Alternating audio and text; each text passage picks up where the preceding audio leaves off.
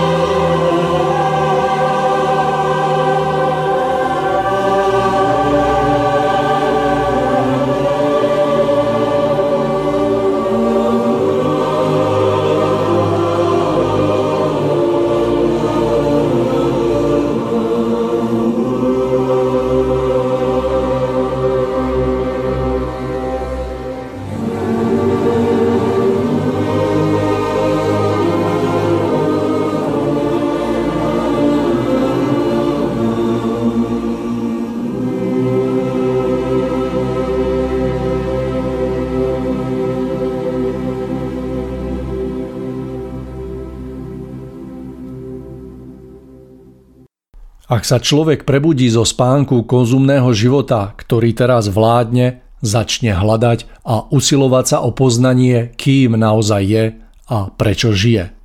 Už sa neuspokojí s tým, že je jednoducho tvorom, ktorého účelom je prežiť pohodlný a spokojný život.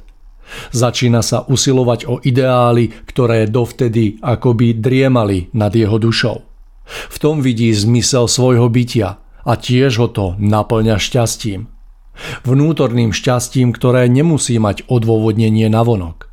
Prebudené vnútro pociťuje vykročenie na cestu k domovu, ktorý znamená väčší život a preto z neho triská radosť, šťastie často až blažené tušenie. A v tomto šťastnom cítení môže sa človek udržať trvalo, pokiaľ však nepoľavuje jeho duchovné úsilie a pokiaľ stále hľadá cestu vpred, cestu do svetlých duchovných výšin. Nemajú však hľadať rozumom a bádaním, ale citom, svojim otvoreným srdcom hľadajúcim rídzi ideál.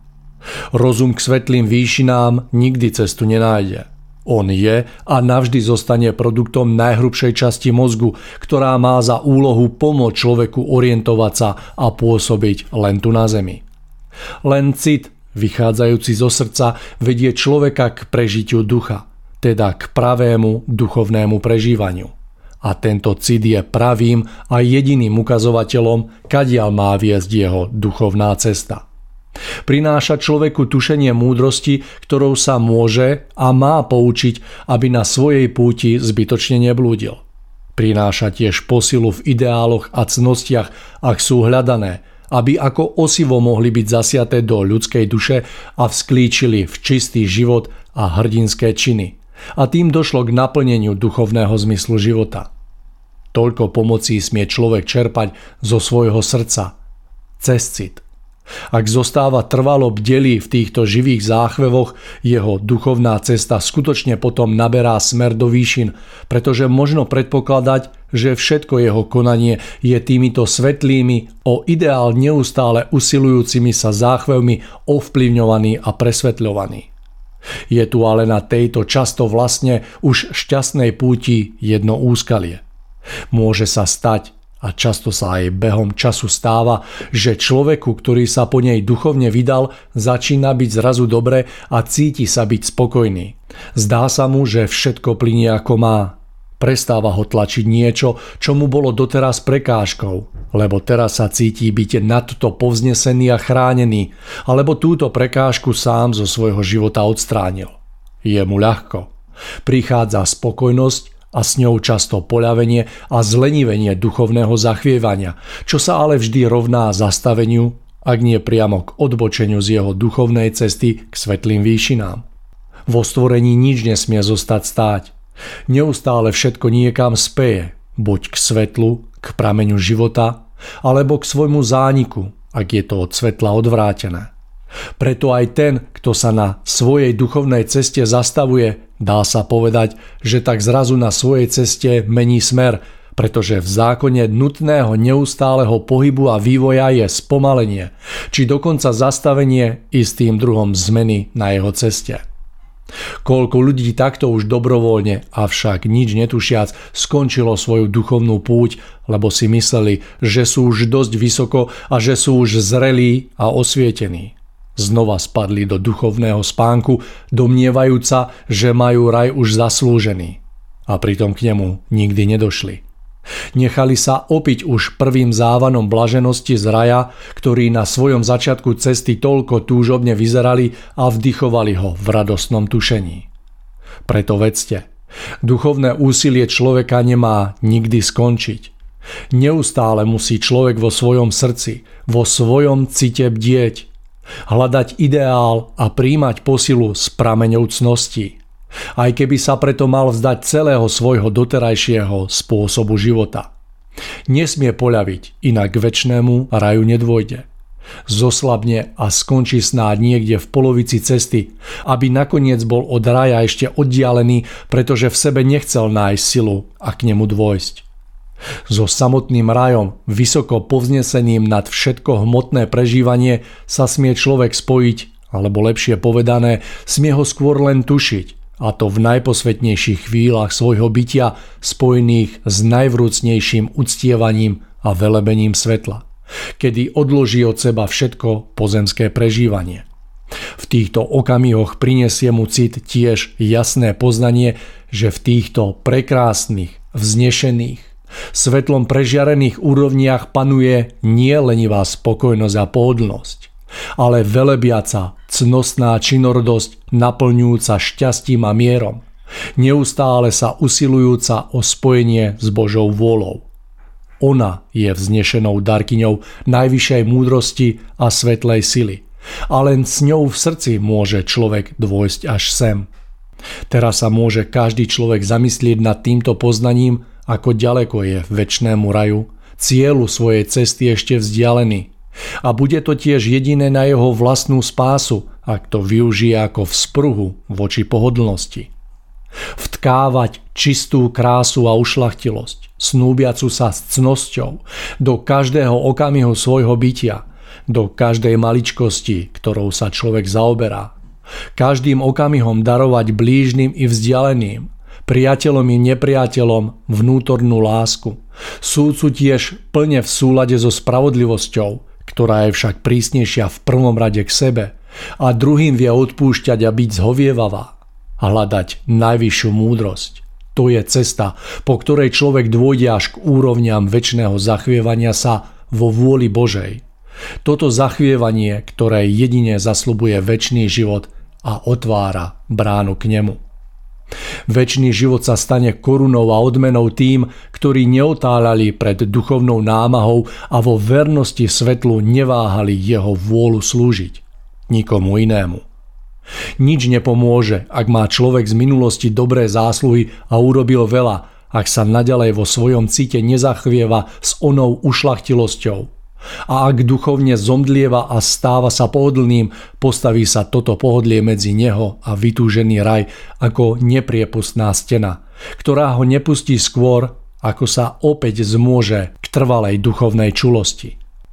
Tiež nič nepomôže, ak niekto preplitvá pozemský čas na zaoberanie sa všetkými tými okultnými vecami a tiež astrálnymi úrovňami, ktoré sú nám tu na Zemi najbližšími sférami onoho sveta. Avšak od väčšných sfér sú nesmierne, nekonečne vzdialené. Pozorovanie a hovenie si v týchto blízkych úrovniach neprináša duchu žiadnu hodnotu, ktorá by ho povznášala. Naopak, mnoho ľudí púta a zdržiava od skutočného duchovného vzostupu, pretože si myslia, že už mnohé dosiahli a vôbec nevidia, ako nízko zostali a aká nádhera zostáva nad nimi nepovšimnutá. Kiež by to títo všetci prezreli. Ich srdce by znovu zaliala jasavá radosť a šťastie a oni by sa snáď konečne mohli vydať ku skutočnému duchovnému bytiu, ktoré so sebou prinášajú záchvevy vytúžených výšin. Drahí priatelia, viem, že troška neskôr, ale o to s väčšou radosťou si opäť sadáme za mikrofóny, aby sme pre vás vytvorili ďalšie v poradí už 62. vydanie relácie. Ešte sa to dá zachrániť. Tak ako ja, aj Tomáš sa nachádzame v pohodlí našich domovov, je nádherný letný deň, sme telefonicky už spojení a dnes sa budeme spolu rozprávať na tému, ktorá v nás dlhšie dozrievala a ja som veľmi rád, že dozrela natoľko, že uzrie svetlo sveta a ktorá nesie názov Pozemské práva a duchovná zodpovednosť. Verím, že bude veľmi podnetná a taktiež ponúkne množstvo súvislostí, ktoré doplnia obraz na vašich životných cestách. Mário Kováčik je moje meno a budem vás dnešnou reláciou sprevádzať. Halo, halo Tomáš, verím, že sa počujeme, želám vám prekrásny deň. Ďakujem nádherne, Mário, a ja vám želám. Tomáš, opäť po troška dlhšom čase dnes krásna téma pozemské práva a duchovná zodpovednosť. Ešte predtým, ako sa do toho pustíme, my sme prednedávnom absolvovali stretnutie s našimi poslucháčmi a ja by som vás chcel poprosiť o také krásne alebo krátke zhodnotenie tohto stretnutia, aké dojmy ste si odniesli a ako to celé vnímate. No Mário, tak skôr ako to otočím a opýtam sa ja vás, lebo aj mňa zaujíma váš postreh, aj keď, aj keď ho už trochu poznám, ale s odstupom času ma zaujíma tiež, ako to vnímate, tak ja za seba ja za seba mám v sebe uložený jeden veľký drahokam. Mm, a tým drahokamom sú práve tie krásne chvíle, ktoré sme smeli spoločne stráviť práve počas toho nášho spoločného stretnutia, stretnutia poslucháčov cesty zostupu. V podstate, keď odmyslím to, že e, prišlo niekoľko krásnych ľudí, ktorých som poznal alebo nepoznal, keď odmyslím e, to, že bolo nádherné počasie, ktoré nás prevádzalo od začiatku až po úplný záver, napriek tomu, že ešte e, niekoľko dní predtým to vypadalo kadejako. A keď odmyslím tú nádhernú cestu, ktorá viedla tam na vrchol, na, na to miesto, kde sme sa v podstate mali stretnúť, to znamená na počíp, tak musím povedať, že, že mne sa zdalo, že som na tom počípe úplne prvýkrát, hoci som tam už v minulosti bol, jednoducho to miesto sa mi ukázalo proste v úplne ako keby novej podobe alebo novej kráse, s novou energiou. No a musím povedať, že v kombinácii s tými všetkými ľuďmi to na mňa zapôsobilo tak, ako keby som tam nikdy v živote predtým nebol. Takže pohľad na tú nádhernú rozkvitnutú lúku, plnú trávy a plnú rôznych kvetov, výhľad v podstate na okolité vrchy, velikánske, krásne pohoria. Potom ten pohľad na prenádherné staré e, chalúbky, ktoré už, už v podstate sú iba spomienkou na dávnu minulosť. A, a potom ten samotný program v priebehu toho nášho dňa, tak e, vo mne sa to uložilo ako jeden krásny, svetlý zážitok môjho života. No a budem si ho sebe dlho niesť a prijať si, aby sa nám zopakovalo opäť niekedy. No a k tomu ešte musím dodať veľkú, e, pripomenúť veľkú radosť e, aj z tých nových tvári. Jednoducho stretli sme tam niekoľko ľudí, ktorých som nikdy predtým nevidel a prijal som si poznať aspoň nejakú malú vzorku ľudí, ktorí nás počúvajú. No a tak, tak z toho žijem dodnes, uh, pretože, pretože to boli také, také silné momenty, keď človek zistí, že nerozpráva len tak niekde do éteru, do prázdna, do tmy, ale že na tej druhej strane, aj keď sa to nezdá, tak je skutočný človek so skutočným osudom, skutočným príbehom a mm, napriek tomu, že sme omylní a nerobíme to dokonalo, tak napriek tomu veľmi poteší, keď vidíte, že niekomu tieto naše relácie, naše slova v živote pomohli niečo pochopiť, e, niečo v živote dôležitého zvládnuť, či už e, proste v tom osobnom svojom rozvoji alebo vo vzťahu k svojmu zdraviu, k svojim blízkym, e, k zamestnaniu na tej ceste celkového posunu. A verte Mário, že nič ma neteší v živote viac, žiadna iná hodnota, než je práve uh, to videnie, že to, čo robíme, niekomu skutočne pomáha. Nie, nie len tak, že on má pocit, že mu to pomáha, ale v skutočnosti zostáva tam, kde bol, alebo ešte padá, ale keď skutočne vidíte, že, že to niekomu pomohlo, že ten človek eh, dotyčný je viacej eh, pripravený na život, menej sa hnevá, viacej príjma všetko, čo mu prichádza a má vôľu začať svoj život od znova, napraviť všetko minulé a byť lepším a lepším človekom.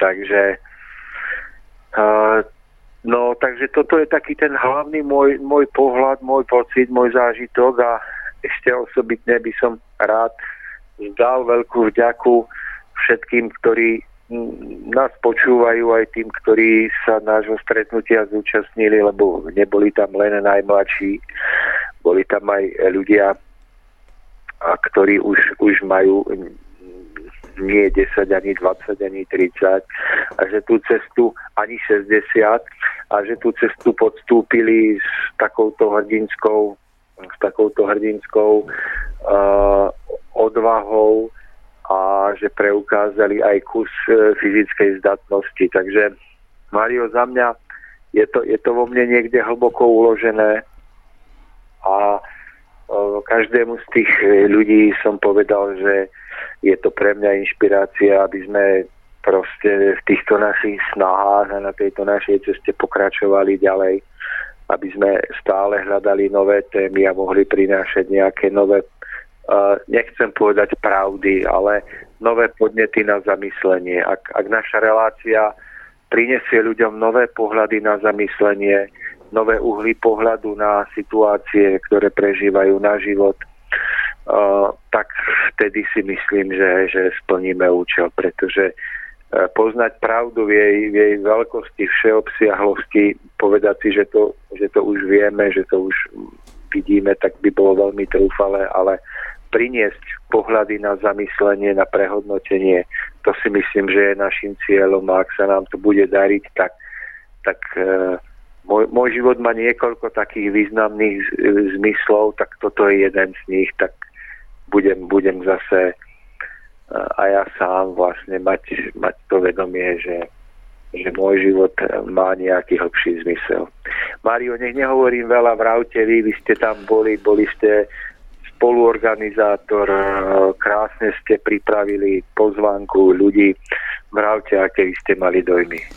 Tomáš, tak ja ďakujem za váš pohľad a myslím, že môžem povedať, že e, mám z toho e, obdobné dojmy. Som veľmi rád, že sa toto stretnutie podarilo uskutočniť, že e, po dlhšej dobe prešlo od myšlienky k samotnej realizácii. Som veľmi rád, že som sa smel spoznať, tak ako aj vy s našimi poslucháčmi, teda s ľuďmi, ktorí sú na druhej strane, že som spoznal nových ľudí a krásne je napríklad aj to, že aj napriek tomu, že sme sa videli prvýkrát, ja som sa tam cítil úplne doma, ako keby sme sa poznali nie len jeden život, ale viacero životov. Prebiehalo to tam veľmi tak pokojne, tá atmosféra bola úžasná.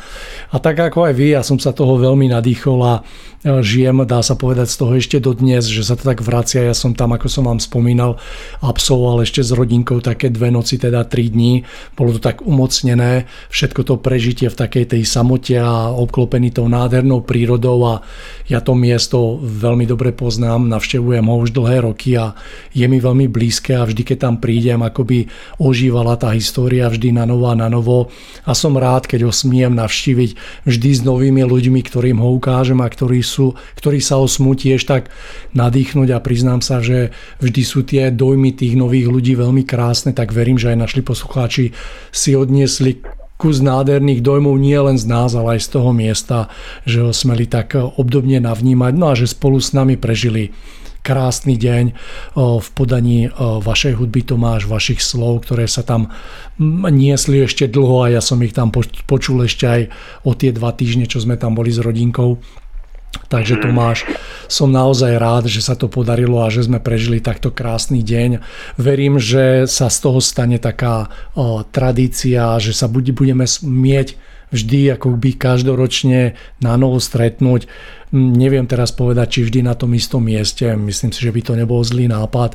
Ak sa objaví nejaké iné miesto, tak objavíme čaro toho miesta. Ale ak to bude toto miesto, budem sa veľmi tešiť.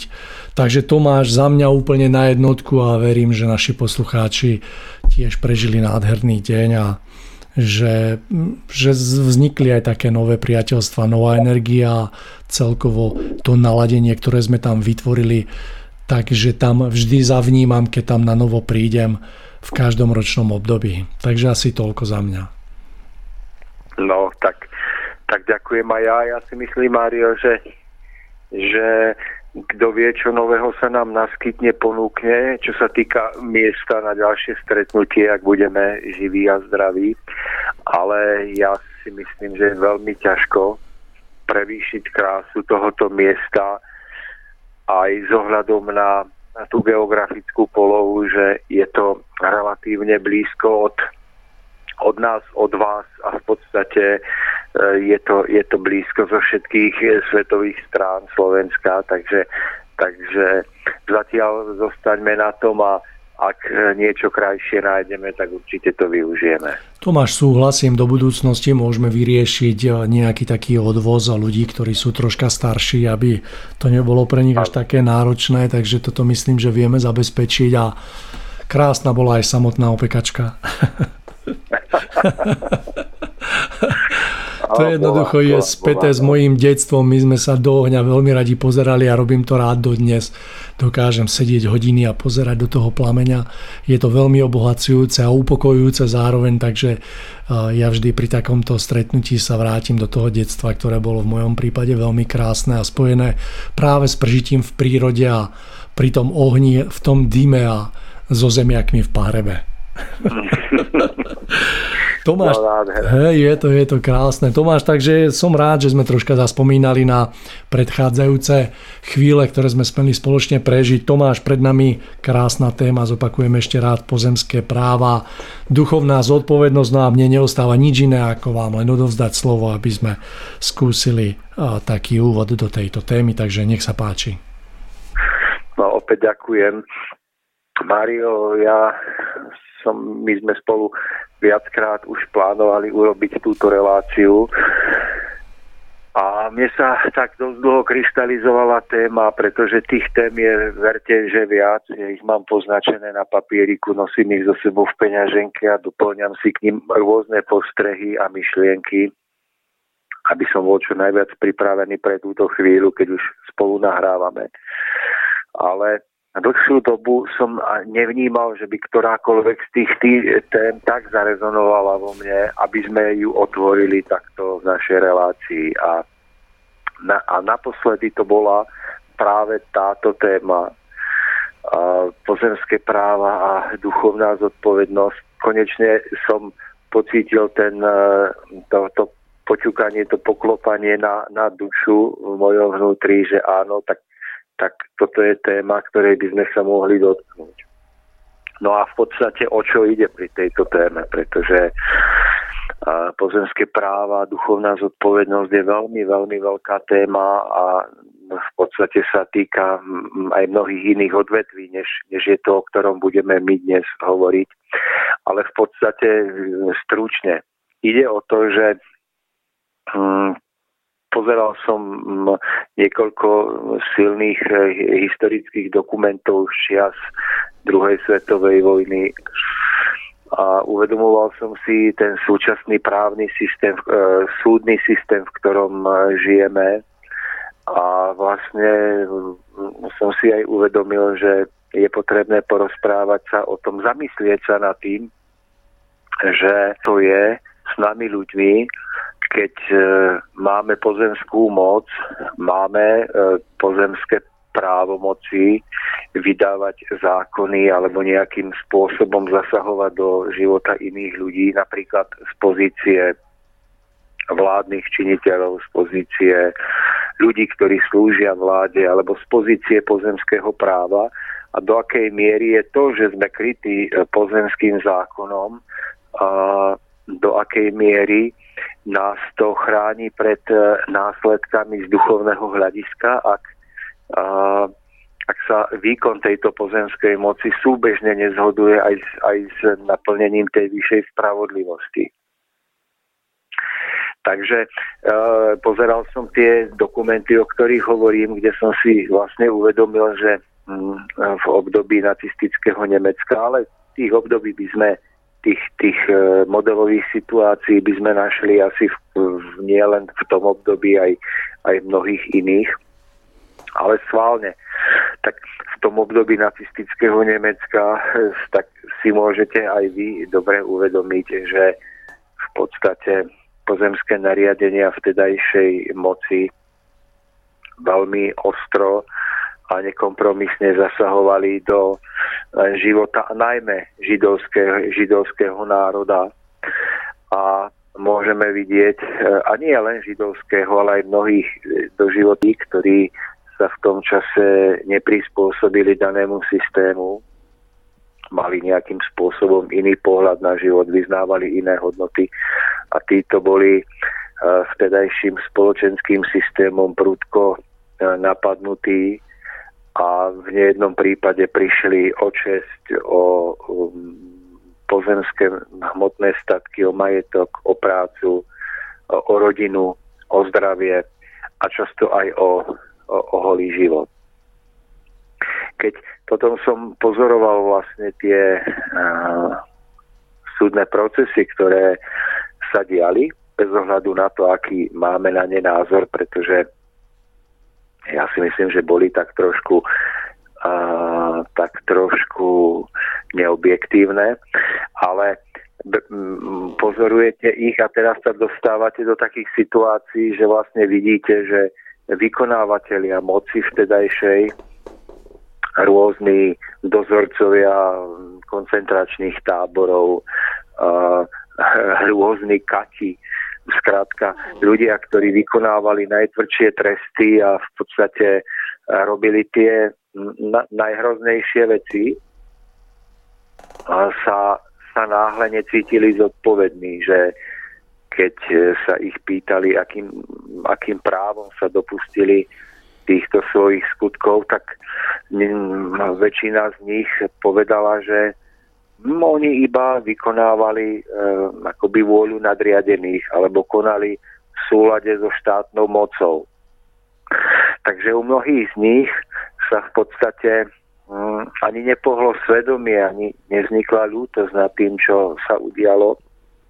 Ani nemali potrebu sa ospravedlniť alebo niečo zmeniť, pretože, pretože oni zo svojho pohľadu neniesli vôbec žiadnu zodpovednosť za svoje skutky, pretože oni iba vykonávali, opakujem, e, nariadenia štátnej moci v súlade s pozemským zákonom. No ale, ale v podstate, keď, keď to takýmto spôsobom robilo veľké množstvo ľudí, tak niekoľko miliónov Židov uh, zmizlo z povrchu zeme, veľké množstvo ľudí, ako som spomínal, prišli o, o všetko.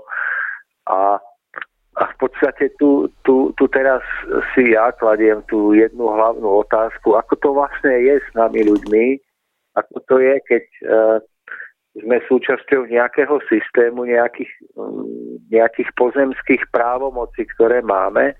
A ako je to vo vzťahu k našej duchovnej zodpovednosti za to, čo robíme. A po, podobne to máte aj dnes, že aj dnes sú ľudia v pozícii sudcov napríklad súdia rôzne spory, procesy a, a nič sa im nestane, keď odsúdia niekoho nespravodlivo, len preto, že sú v podstate vedia si to, vedia si to pred tým pozemským zákonom obhájiť.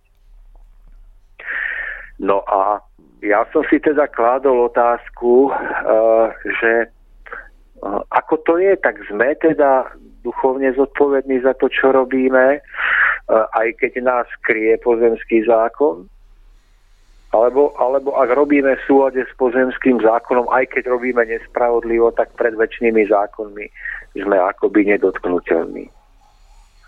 No aha, to je, Mário, taká silná otázka. Neviem, či ste si ju niekedy kládli, tak, tak čo poviete na takúto, na takúto otázku? Tomáš kládol, pravda, že ja som veľmi rád, že o tom hovoríme, pretože je to veľmi aktuálne a veľmi naliehavé a súhlasím s tým, čo ste povedali, je to, je to presne tak, že do akej miery sme proste zodpovední za svoje skutky a že to pozemské právo, keď ste hovorili napríklad o sudcoch, tak e, na tom je postavený celý štát, že e, sudca nie je zodpovedný za, alebo trestne stíhaný za svoj právny názor, to znamená, ale za, alebo za svoje rozhodnutie, jednoducho je to jeho názor a ten platí a nemožno ho brať za zodpovednosť za žiadnych okolností. Myslím si, že napríklad v tejto otázke by bolo dobre, keby sme zbavili, poviem príklad, súd ako taký, takejto nazvem to pozemskej ochrany, aby jednoducho sudca vždy rozhodoval len v súlade so svojím svedomím, to znamená, aby plne pocitoval zodpovednosť za každé svoje rozhodnutie a aby jednoducho bol zbavený tej ochrany pozemskej a myslím si, že by to vtedy vyzeralo úplne inak. Hmm. To, je, to, to, je, to, je, to je veľmi silný pohľad. Ja som k nemu inak vo svojich úvahách došiel tiež, a v podstate, keď som nad tým všetkým premýšľal a nejak, tak som to nad tým vnútorne meditoval a rozímal.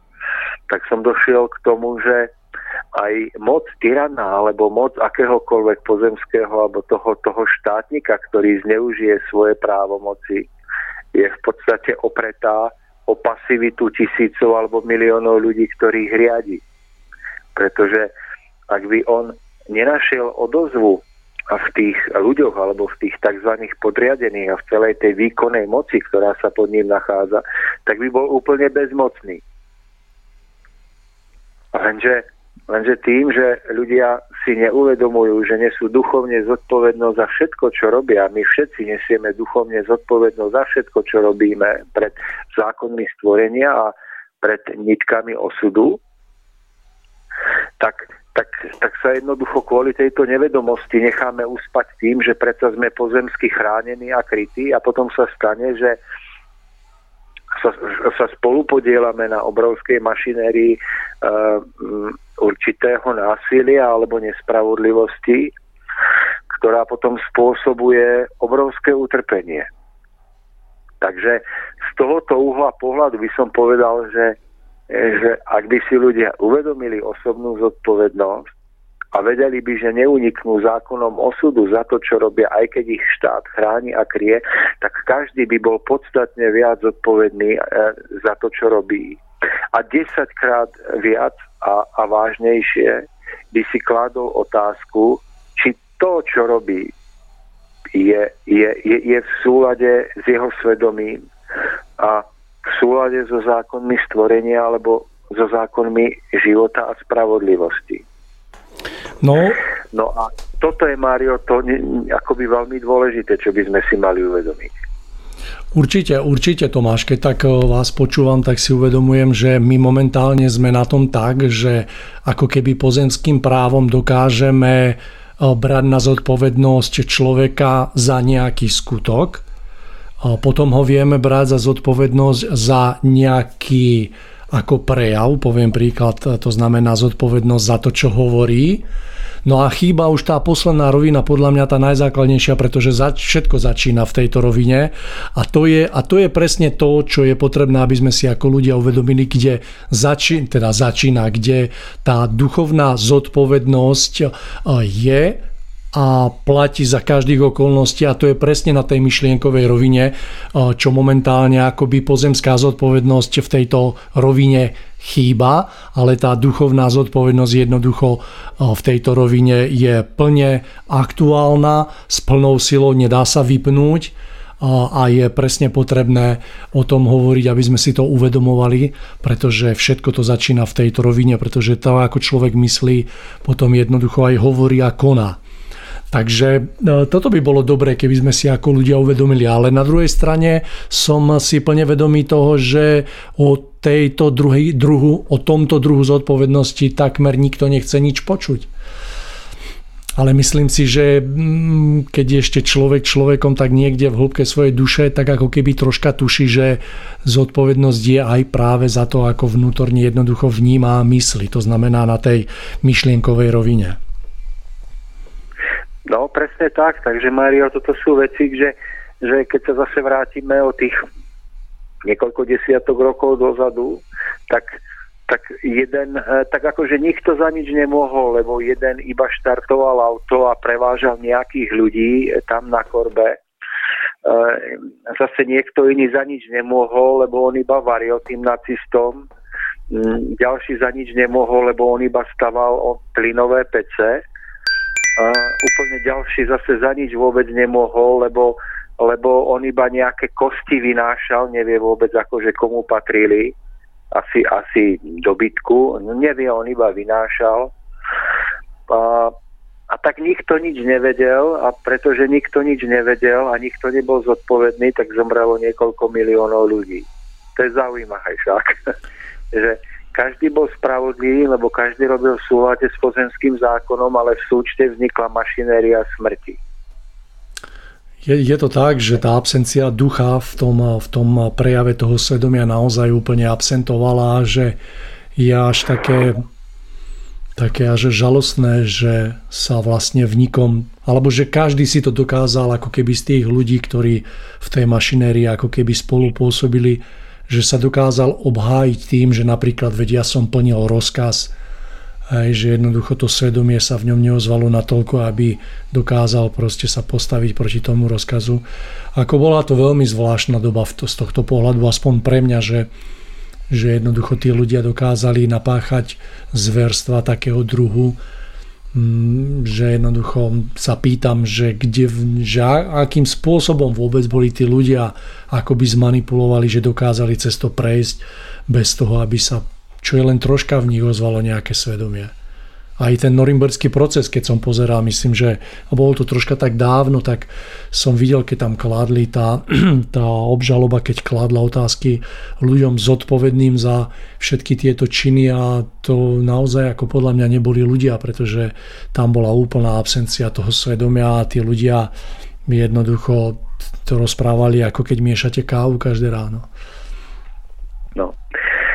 Vidíte, že, že jedna vec sú ľudia, ktorí z nejakého vlastného ako keby pometeného presvedčenia vykonávajú niečo, čo spôsobuje druhým bolest. Ale potom je veľká skupina, a tých väčšinou nie je veľa, ale potom je tá najpodstatnejšia, tá veľká skupina ľudí, ktorá nemá v sebe vôbec e, akoby mm, to, to, to presvedčenie a vôľu robiť zlo, iba iba ten, ten celý nesprávny, falošný systém smrti funguje na ich pasivite, že v podstate uh, im je to úplne jedno, čo sa deje, pokiaľ oni sami práve netrpia, majú čo jesť a maj, majú kde spať, tak im nerobí problém vykonávať tú dielčiu prácu v celom systéme, ale neuvedomujú si, že práve tým sa spolu podielajú na obrovskej mašinérii, ktorá ktorá prináša obrovské obete.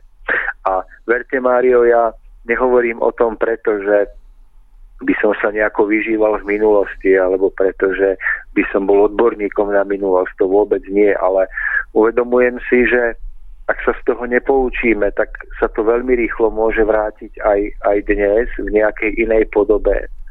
Iba, že tými, kto, kto bude trpieť, nebudú oni, ale budeme my. No. Pretože pretože my sme všetci akoby kľudní, keď sa to týka iných.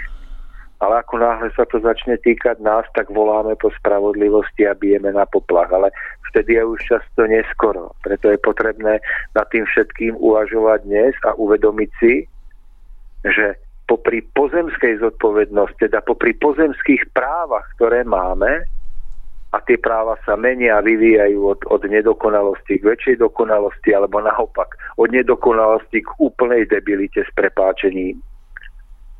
Ale to, čo tu zostáva stále a čo je nemenné a o čo by sme sa mali zaujímať predovšetkým, sú tie vyššie zákony, ktoré sú väčšie a nemenné. A, a mali by sme pochopiť, že to, čo je podstatné, je život v súlade a rozhodovanie v súlade s týmito zákonmi, pretože tieto zákony sú väčšie, nemené a je v nich uložená spravodlivosť aj láska. A e, keď budeme naplňať tieto vyššie zákony, tak aj keby sme sa spriečili pozemským zákonom, tak vždy nakoniec z toho výjdeme ako víťazi, aj keby nás pozemské práva nejakým spôsobom udolali, alebo nás zavreli do väzenia, alebo sme pozemsky trpeli, tak vždy nakoniec vyjdeme zo života ako výťazi. Pretože budeme konať v súlade so svojím svedomím a v súlade s týmito vyššími zákonmi spravodlivosti a lásky. Ale pokiaľ to je naopak, že tieto vyššie zákony nepoznávame, nevieme, že nesieme zodpovednosť za svoje skutky, nech sme právnici, štátnici, lekári, učitelia, že nesieme duchovnú zodpovednosť za to, a, a nevieme o týchto zákonoch a namiesto toho sa opierame svoj osud o, o krehké, nedokonalé pozemské názory nedokonalých ľudí, tak sa nemôžeme potom čudovať, že spôsobujeme utrpenie iným ľuďom a nemôžeme sa čudovať, že nakoniec celé to utrpenie dopadne v spätných účinkoch na nás samotných. Ale to je iba daň za našu úplnú ľudskú hlúposť, pretože vidíte sám, že my dokážeme v dnešnej dobe veľké veci v, v, v, tom vedeckom odvetví, hej, obrovský technologický pokrok. E, v podstate už, už, už neviem, čo všetko dokážeme pozemsky, ale, ale v základných elementárnych otázkach bytia, ktoré by sa mali učiť na hodinách náboženstva, na hodinách občianskej náuky, vlastne mali by byť v podtóne každého jedného predmetu už, už, už od predškolskej že človeče, že nesieš duchovne zodpovednosť za to, čo robíš pred väčšnými zákonmi, ktoré vždy platia a vždy budú platiť. A nikdy sa nespoliehaj na pozemské zákony, pretože vždy na to doplatíš. Že toto by malo byť niečo, čo je hlboko vkorenené v celej spoločnosti, v celom našom vedomí, pretože Mario, aké by to bolo smiešné si povedať, že, že mňa pozemské zákony chránia a oni mi hovoria, že keď ja skočím z, de, z desiatého poschodia, že nespadnem. No tak, tak to skús, milý človeče. No, no tak čo sa stane? No tak darmo to môže mať stokrát zaručené v pozemských zákonoch alebo zakotvené v ústave, keď urobím prvý krok z balkóna a zletím dolu a v lepšom prípade sa dolámem, ale s najväčšou pravdepodobnosťou sa zabijem. Ale to je podobné aj v našom pozemskom živote, že, že pozemské zákony nám akoby vravia, že ty môžeš niekoho odsúdiť človeče, lebo on z nejakého pohľadu urobil niečo proti pozemským zákonom. Ale ak sa ten sudca nepýta, či urobil niečo aj proti Božím zákonom a odsúdi takéhoto človeka, tak je ako ten, kto z desiatého poschodia si myslí, že nespadne, keď, keď, keď skočí z balkóna. No ale presne takisto, ako ten, ten na tom balkóne skončí aj tej, tento sudca. Lenže to je, to je jednoducho tá doba, v ktorej žijeme, že my, my tým, že nepoznáme tieto vyššie zákony, tak, e, tak, e, tak vo výkone povolania pozemského e, zasahujeme iným ľuďom do života a neuvedomujeme si, že potom sa nám to náhle prejaví, že, že ja neviem, prídeme o auto pri nehode, zbankrotujeme, že sa nám nejakým spôsobom tá karma vráti. A vôbec, pretože sme už akože úplne oslepe, akoby zaslepení a nevieme si spojiť začiatok s koncom, tak e, sa hneváme na život okolo nás a reptáme na osud. No ale, ale chcelo by to trošku si sadnúť v kľude, e, navariť si čajík, zapáliť si sviečku a tak trošku popremýšľať nad tým životom. Že, že čo sa stáva, keď sa všetci spoliehajú na pozemský zákon a nepoznajú Božie zákony. A čo sa stáva, keď si uvedomia, že pozemské zákony nie sú tie najvyššie, ale sú to Božie zákony, ktoré sú väčné a ktoré nás vždy dostihnú. Tak, tak keby sme si takto dokázali zapáliť tú sviečku, navariť si čaj, keby sme o tom dokázali spolu komunikovať, Mário, neverím, že by že by sme boli tam, kde sme ako spoločnosť, aj ako jednotlivci. Tomáš, a ak môžem do toho vstúpiť, tak toto je práve no, tá, toto je práve tá vec, lebo ja si tak trošku myslím, že viac ako trošku, že táto doba vôbec nie je odlišná od doby druhej svetovej vojny akurát v tom, hej, akurát v tom, pretože ja viem, keď troška človek do toho pozrie, tak jednoducho uh, priami potomkovia tej, tej nacistickej rodiny, ktorá jednoducho bola schopná vykonať tú mašinériu v 40. rokoch, tak jednoducho dneska je takisto v popredí a ťahá tými nitkami. Sú to majiteľia farmaceutických spoločností, majiteľia potravinárskeho priemyslu, majiteľia, majiteľia energetiky. To znamená, sú presne na vrchole jednoducho dnešnej spoločnosti, ktorí vlastnia to obrovské bohatstvo, tých 95% bohatstva tejto zeme a vôbec nič sa nezmenilo, akurát to, že e, e, tie obete tohto systému a toho ich vládnutia e, odchádzajú z tejto zeme nie tým, že sú zastrelení niekde na poli alebo v lese, ale odchádzajú oveľa sofistikovanejším spôsobom a to podstatné, čo je potrebné povedať, v ďaleko väčšej miere. To znamená vôbec, ako nie, že v úvodzovkách vôbec nič sa nezmenilo, zmenilo sa len to, že tá mašinéria je ďaleko, ďaleko sofistikovanejšia. Na, na, jej, na jej ako keby realizácii sa či už vedome alebo nevedome z tej pasivity, o ktorej ste hovorili, podiela obrovské množstvo ľudí, čo si myslím, že je veľká skupina ľudí, kde jednoducho prevládá tá rozumovosť a jednoducho to svedomie je utláčané a je obrovské množstvo ľudí, ktorí sa dokážu rovnako obhájiť pred e, týmito zverstvami, alebo že sú ako predlžené ruky tohto celého nástroja, e, že keby sa dokázali postaviť tomu všetkému, dokázali by mnohé zmeniť, presne tak ako začias druhej svetovej vojny. A je tu malá skupina ľudí, ktorá si uvedomuje tú plnú zodpovednosť za svoje konanie a snaží sa buď jednoducho tento systém opúšťa a hľadá svoje vlastné cesty, alebo jednoducho v systéme ostáva a snaží sa jednoducho vykonávať ako keby nápravu ehm, v tejto, v tejto úrovni.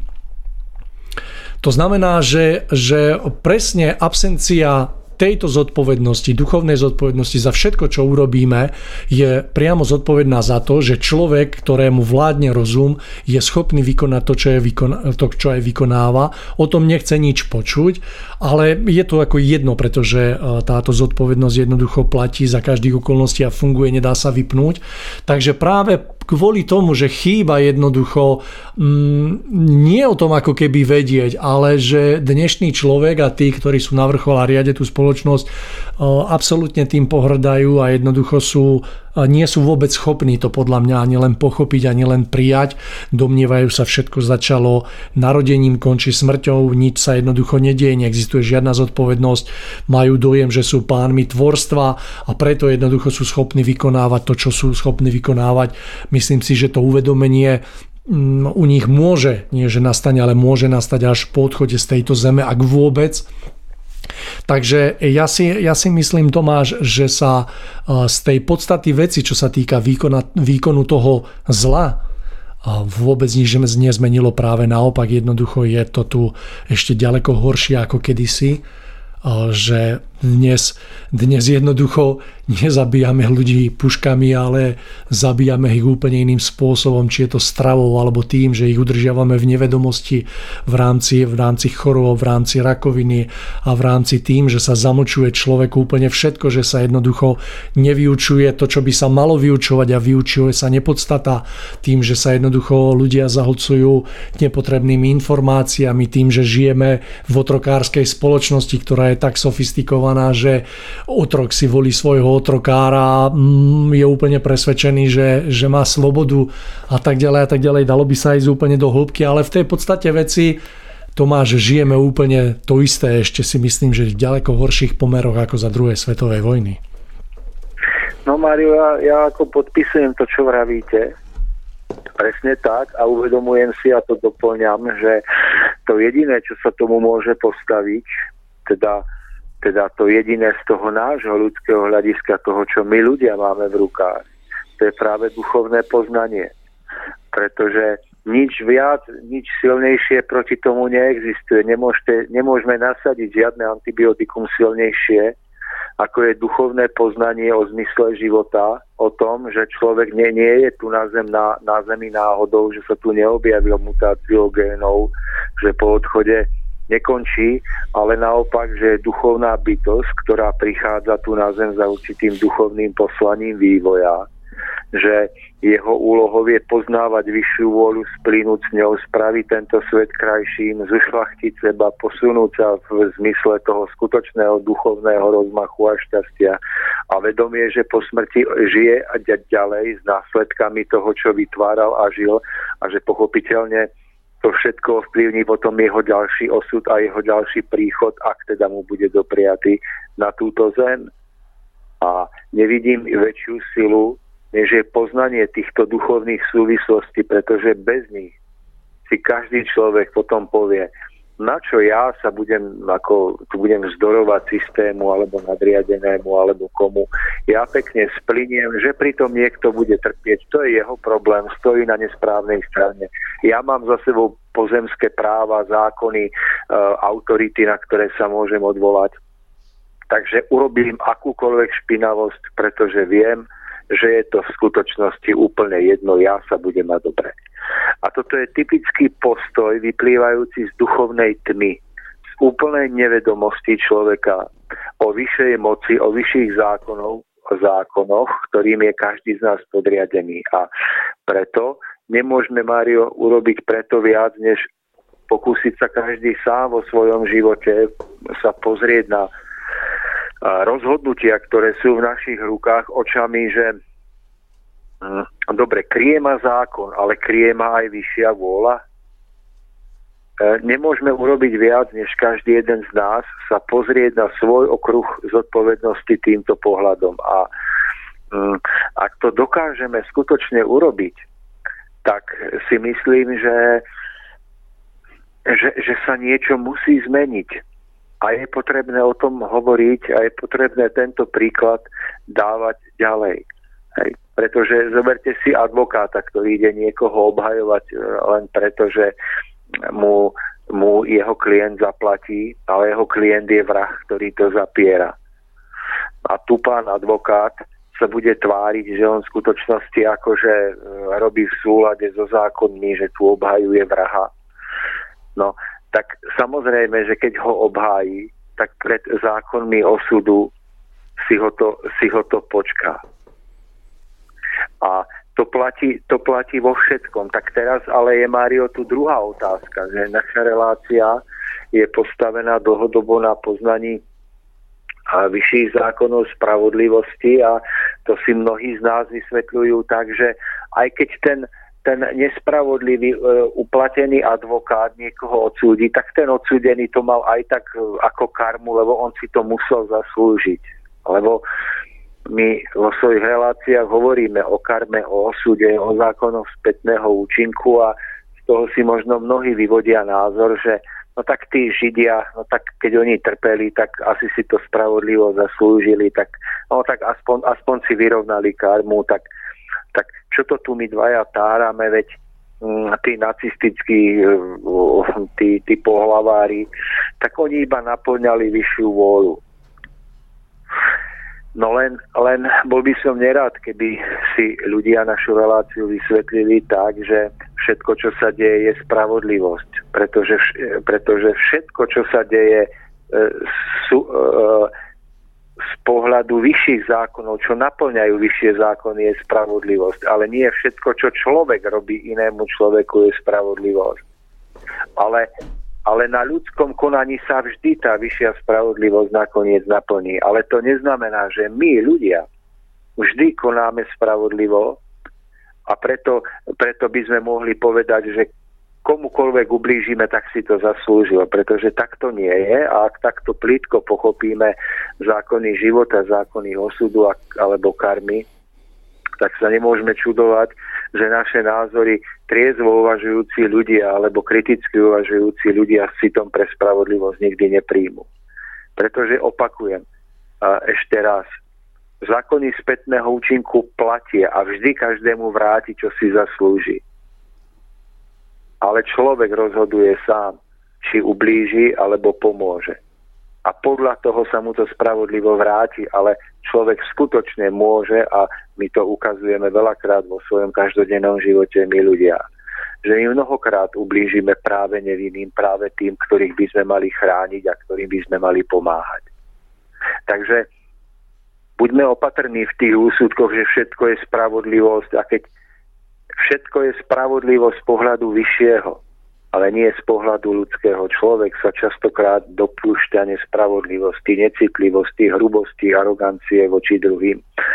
A jedine keď pustí do svojho vedomia, do svojho vnútra cit, lásku, túžbu po spravodlivosti, len vtedy sa jeho konanie začína približovať Božej vôli a vtedy mu spätných účinkov môžu prichádzať zo stvorenia, požehnania a ochrana.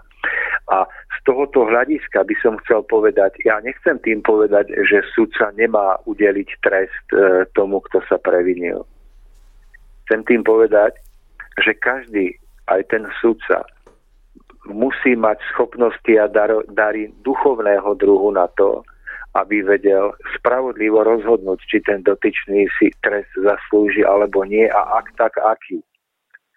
Či je trestom to, že niekoho ponížite, zavriete, alebo je trestom to, že ho vychováte a pomôžete mu pochopiť chybu, ktorej sa dopustil.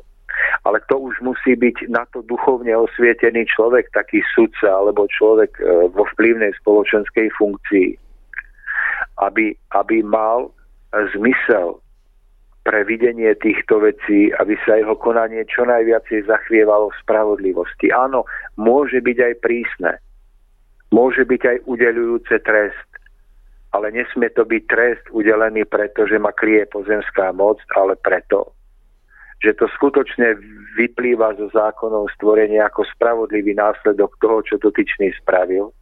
Ale keď je to tak, tak ešte aj ten trest opakujem, nie je iba ponížením toho, kto sa previnil. Nie je to iba, iba to, že ho proste nejakým spôsobom niekde zavriete, a, a, ale že, že je tam maximálna snaha priviesť takéhoto človeka k pochopeniu hm, miery jeho previnenia a k jeho polepšeniu. Čiže vždy, keď je za tým skutočná múdrosť a skutočná veľkosť a o tu sa človek musí o to sa človek musí snažiť a starať vlastne duchovnou námahou a duchovným vývojom, tak vtedy skutočne dokáže spoznať, ako sa má v danej situácii zachovať. Lenže keď si uvedomíte, že čo motivuje dnešných ľudí byť sudcom, byť právnikom, advokátom, byť politikom, to nie je vznešený ideál priniesť ľuďom spravodlivú spoločnosť. To nie je snaha poznať a podriadiť sa vyšším Božím zákonom, zákonom spravodlivosti, lásky, zmysluplnosti. Ale vo väčšine prípadov je to len jedno jediné. Zarobiť čo najviac peňazí, mať pohodlný život a byť na strane tých nedotknutých. Takže preto je odraz spoločnosti taký, aký je.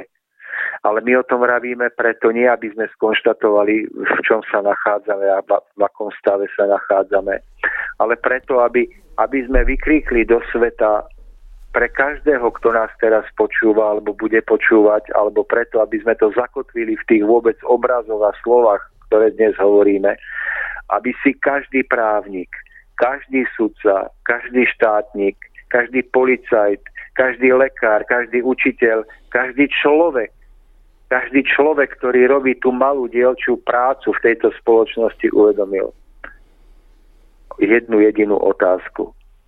Robím to preto, že ma krie pozemský zákon, alebo preto, že je to v súlade s vyššou vôľou. A nech nikto nenájde pokoj v sebe, to je také moje, také až také odvážne prianie, kým si na túto otázku nenájde odpoveď a kým, a kým nezosúľadi svoje správanie a svoju vôľu touto vyššou vôľou. Pretože len vtedy môže byť šťastný, len vtedy ho nebude zhrízať svedomie na smrteľnej posteli. Len vtedy po skončení tohto e, života bude môcť ísť ďalej k svetlu nezaťažený hriechom, krivdou a výčitkami svedomia. A toto je nesmierne dôležité. To by si mal uvedomiť každý exekútor, ktorý zaklope chudákovi na dvere, aby mu zobral poslednú postel. To by si mal uvedomiť každý, pretože to, že svoj pozemský život dožije v blahovite, že, že má jednoducho pocit, že je neohrozený. To všetko sa mu môže tvrdo vrátiť, ak tú postel zobral vdove, ktorá proste sa dostala do problémov, lebo nemala z čoho platiť, lebo jej zomrel manžel, lebo, lebo, lebo, lebo.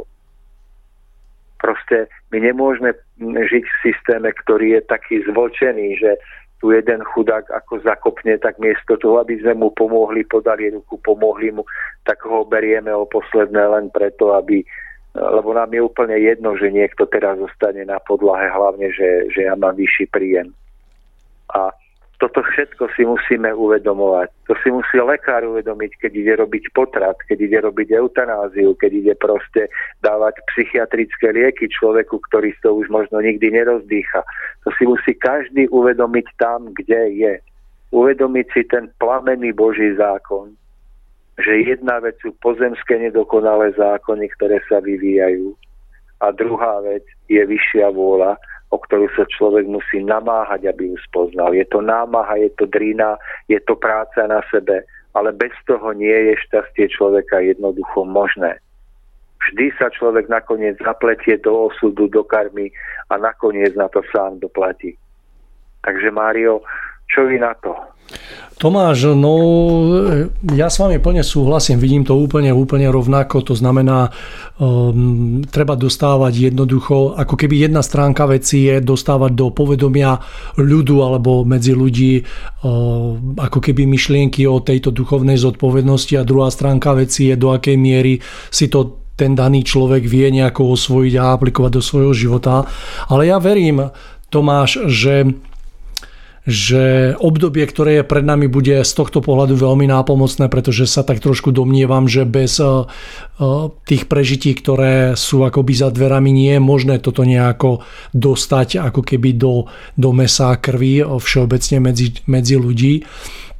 A myslím si, že keď dôjde k plnému uvedomeniu toho, o čom rozprávame, tak dôjde k celkomu prenastaveniu týchto pravidel spoločnosti a ak by som to tak povedal, tak každé pozemské právo by bolo v prvom rade v súlade jednoducho s tou vyššou mocou, s tými vyššími zákonmi, s Božou vôľou, aby jednoducho boli nastavené správne. A keď ste tak nabrdli do tej napríklad exekúcia, som včera myslím, že čítal alebo videl taký príspevok rozdiel medzi nemeckým a slovenským exekučným právom, že keď napríklad kamionista nafúka, poviem príklad, alkohol tu, tak mu zoberú všetko a zoberú mu živobytia a ide dole vodou a v Nemecku je to tak, že tam sa mu ponechá jednoducho výkon svojho povolania a zakáže sa mu jednoducho viesť akékoľvek iné vozidlo.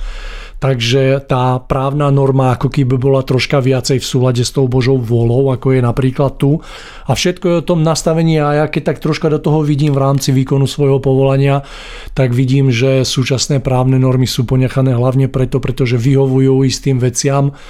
A je to tak preto, pretože drvá väčšia časť ľudí je jednoducho pasívna. A tí ľudia, ktorí dneska smú jednoducho nás ovládať, sú si tohto plne vedomí, že oni budú robiť len to, čo my im dovolíme, takže Musíme, musí to ako keby dozrieť v čase.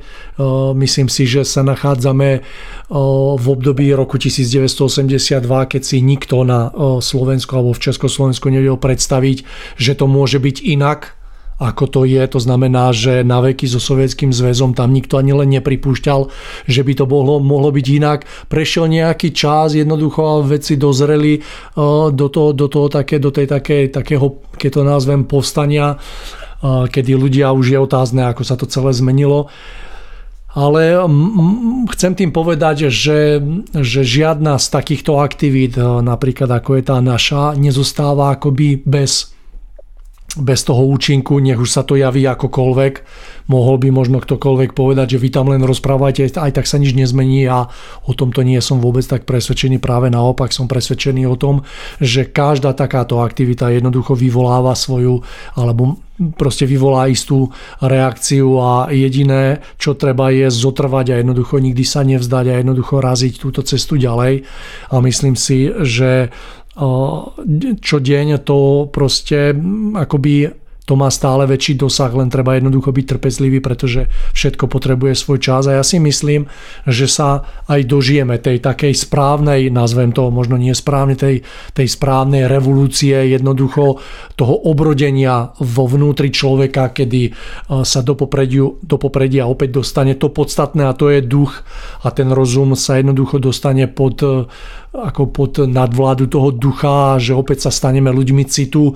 No a ak sa udie toto prepolovanie, tak samozrejme dôjde k automatickému prenastaveniu všetkých vecí, pretože prvé, čo sa vynorí akoby na zreteľ, bude tá nezmyselnosť súčasných pomerov a ako opakujem, ehm, je, je tu veľký tlak a akoby, aby to všetko zostalo tak, ako to je, pretože to jednoducho tým ľuďom, ktorí dneska ovládajú svet, veľmi vyhovuje, ale ja si myslím, že um, tá ako keby uh, protiofenzíva sa jednoducho nejako buduje, nejako si žije vlastný život a myslím si, že ako keby naberá na tom objeme a myslím si, že za veľmi krátku dobu bude ako keby schopná sa nielen postaviť, ale aj vyhrať celú, celý, tento, celý tento boj. To znamená, že v tej prvej fáze je potrebné si vybojovať isté, isté postavenie a isté ako keby územie, na ktorom potom následne treba vybudovať nové. To znamená, v každom z nás by mal byť akoby taký aj bojovník, ale aj budovateľ.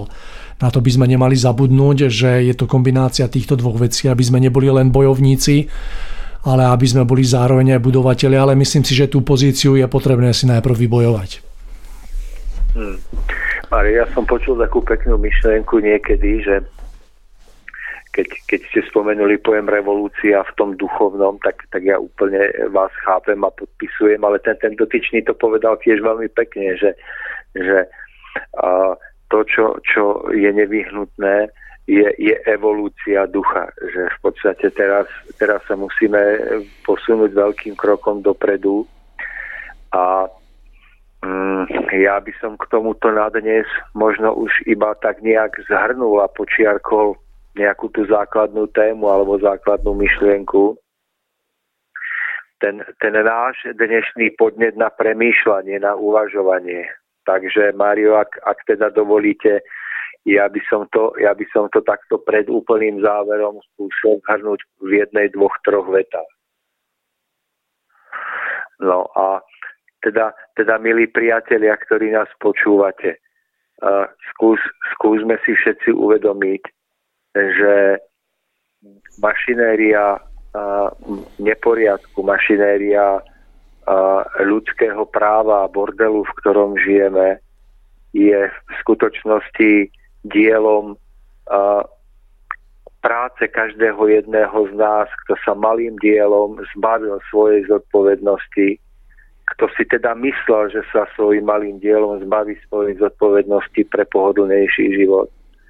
A návrat k lepšiemu a k zmene je v uvedomení, že jedine prevzatie zodpovednosti a uvedomenie si, že, že pozemské zákony nás nechránia pred e, zákonmi osudu a snaha byť čo najspravodlivejšími ľuďmi v súlade so svojím svedomím je to jediné, čo nás môže posunúť. Takže ak ste lekári, právnici, politici, podnikatelia, skúste hlboko do svojho vnútra konať v súlade so svojím svedomím a nespoliehajte sa na ochranu, ktorá z podstatného hľadiska neexistuje. Pretože za každé slovo, za každú myšlienku, za každý skutok, ktorý vykonáme, obzvlášť ak sa týka iného človeka, jeho života, jeho osudu, jeho cti, za každú nesieme zodpovednosť bez ohľadu na to, čo si o tom myslíme. Takže Takže Mário, to je také moje nejaké možno záverečné počiarknutie dnešného dňa, dnešnej témy. To je niečo to hlboké, čo mi ležalo niekde na srdci už, už vlastne dlhší, dlhší čas. No a som šťastný rád, že sme o to mohli takýmto spôsobom dať podnet na premýšľanie. Takže za mňa, Mario, toľko, tak skúste ešte vy niečo na záver, skôr než sa rozlúčime s našimi poslucháčmi. Tomáš, pridávam sa k vám, veľmi sa mi páči ten výraz a myslím si, že je presnejší tá evolúcia ducha. Verím, že nastane a Tomáš, ja som veľmi rád, že jednoducho vieme tieto myšlienky šíriť a dodávame tak jednoducho silu a takú odvahu a nádej, že, že zajtrajšok môže byť lepší a myslím si, že naše slova a myšlienky sú veľkým podnetom a verím, že to vždy tak bude. Budeme sa čo najviac snažiť, aby, aby jednoducho sme tak vždycky podporili, pretože niekedy sme veľmi slabí, treba posilniť, podať ruku, pomôcť a verím, že naše relácie sú takou posilou na to, aby sme sa nikdy nevzdali, aby jednoducho tá evolúcia ducha nastala, aby sme sa jednoducho pričinili o tie, o tie zajtrajšky ktoré budú krajšie a o tú budúcnosť, ktorá bude oveľa, oveľa taká svetlejšia a ktorá bude niesť v sebe prísľub toho krásneho a naozaj šťastnejšieho. Takže Tomáš, myslím si, že čo sa nás dvoch týka, tak budeme ďalej držať túto líniu a budeme ďalej robiť osvetu aj týmto spôsobom, pretože sa nám ponúka, robíme to tak už nejaký ten čas a verím, že Verím, že to všetkých tých, ktorí nás počúvajú, dokáže naozaj posilniť a, dať hlavne do popredia, že vôbec nič nie je stratené, že treba jednoducho to povedomie hlavne o tej zodpovednosti za všetko, čo robíme, dávať do popredia vo svojich životoch a že sa nám to bude postupne dariť a že tí, ktorí dnes ešte o tom nechcú počuť, tak jednoducho začnú počuť a že si to začnú uvedomovať a postupne tak začnú meniť veci, pretože mám v okolí seba pár ľudí, ktorí majú v sebe veľký majetok, majú jednoducho tú moc meniť tieto, tieto veci a meniť toto prostredie a myslím si, že sa im to moc nedarí a že dávajú do popredia niečo, čo v skutočnosti to všetko brzdí a že nás robí ešte viacej otupenejších. A popri tom viem si predstaviť, že by sa vedeli zapísať do povedomia nie len tu najbližším, najbližšiemu okoliu, ale aj jednoducho takému vzdialenejšiemu okoliu. Nejako ako Tomáš Baťa, ktorý bol jednoducho hodný následovania, ktorého si ľudia vážili a prechovali k nemu tak obrovskú úctu, že keď som si pozrel dokument a tí ľudia s odstupom 60-70 rokov stoja a spomínajú, tak v ich očiach vidieť to, čo prežili mm, jednoducho ako keby to bolo včera. Takže viem, že tí ľudia majú v sebe túto silu, stačí len veci tak prenastaviť. A ja by som si, ale veľmi si tak želám, a je to každý deň, lebo tý, to pôsobenie týchto ľudí vnímam ako keby denodene. A veľmi si želám, aby tí ľudia, ktorým bolo dopriaté, že majú dneska veľký majetok, aby naozaj precitli a pochopili, že byť majetný zavezuje nielen voči blížnemu, ale aj voči stvoriteľovi, že nemajú ten majetok preto, aby uspokojovali v prvom rade svoje potreby, ale jednoducho, aby to bohatstvo dali do, do rúk jednoducho všeobecnému blahu, v prvom rade všeobecnému blahu. A taký príklad mám, s ktorým som sa zoznámil Teraz nedávno na Zemi existuje človek, ktorý má obrovskú zbierku automobilov, je to veľké také jeho hobby, neviem, či to má hodnotu nejako 100 miliónov eur a ľudia veľmi vyčítali jeho takýto postoj, jeho také lakomstvo a robili to veľmi dlho až do času, keď sa dozvedeli, že on vlastne 90% svojho bohatstva a svojich príjmov venuje jednoducho ľuďom po celom svete, od, od Indie po Ameriku, cez Južnú Ameriku, Afriku a jeho aktivity jednoducho sú tak obrovské pre podporu chudoby a tak ďalej, všetkého takého humánneho a takého ušlachtilého a že len z 10% žije on a jeho rodina v rámci týchto 10% má túto ako keby takúto zbierku aut, tak myslím si, že po uvedomení si tejto skutočnosti práve tí ľudia, ktorí ukazovali na ňo prstom, dostali takú lekciu pokory, že na ňu doživotne nezabúda, nezabudnú. Takže toto ma veľmi oslovilo a veľmi ma to potešilo, že takýto človek existuje, aj keď ho osobne nepoznám, som veľmi rád, že som sa zoznámil s jeho príbehom, ktorý začínal takto, že to pravdepodobne bude jeden z ďalších, ktorý nevie čo so sebou, ale jednoducho získal si ma úplne. Takže moje želanie je také, aby nie len títo ľudia, ale aby všetci, lebo všetci máme obrovskú moc v sebe, ale aby títo ľudia, ktorí majú no, jednoducho tento veľký majetok v tej správe, aby ho naozaj vložili do všeobecného blaha ľudí a aby tak zlepšili prostredie a výhľad na lepšiu budúcnosť. Takže toľko za mňa Tomáš.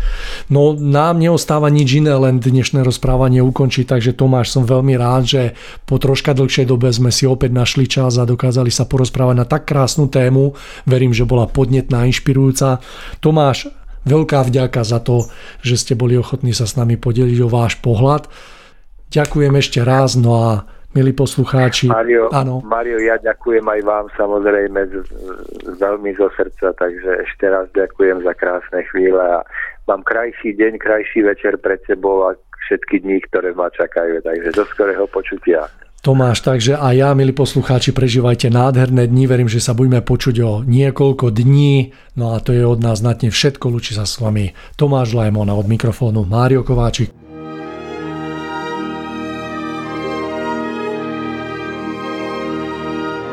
Nalaďte se na dobrou vlnu s rádiem Bohemia.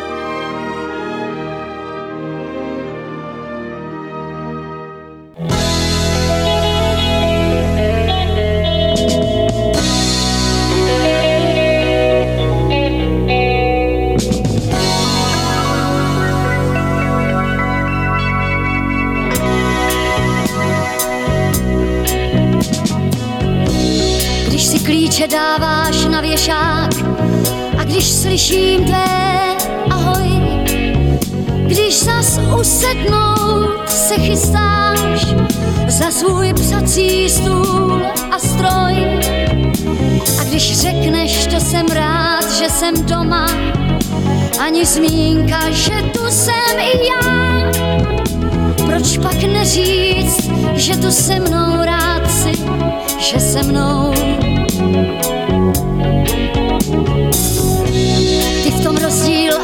nevidíš, je to totéž, dá se říct. Všechno vůbec kolem nás je stejné, jen my dva jsme o kus nic víc. Dřív se jinak ke mně zdálek vracel, tehdy byl si jen své lásky živ.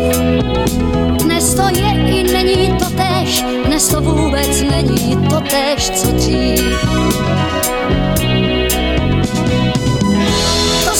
Nosil plnou náruč a ster, běžel za mnou čtyři poschodí. První sněženky si v dešti scháněl, což se k tobě vůbec nehodí. Zřejmě letos nikde nejsou kytky, asi mráz je zkosil mačetou. Ale příštím rokem opět možná pokletou.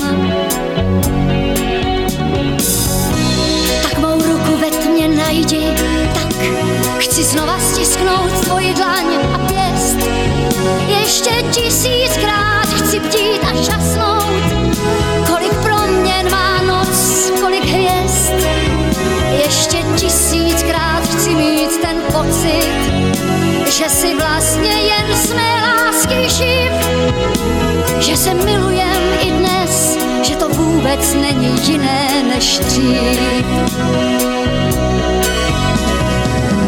To jsi nosil plnou náruč a ster, běžel za mnou čtyři poschodí. První sněženky si v dešti scháněl, což se k tobě vůbec nehodí. Zřejmě letos nikde nejsou kytky, asi mráz je zkosil mačetou. Ale příštím rokem opět možná pokvetou. To jsi mi nosil plnou náruč a ster, běžel za mnou čtyři poschodí. První sněženky si v dešti scháněl, což se k tobě vůbec nehodí. Letos nikde nejsou kytky, asi mráz je skosil mačetou,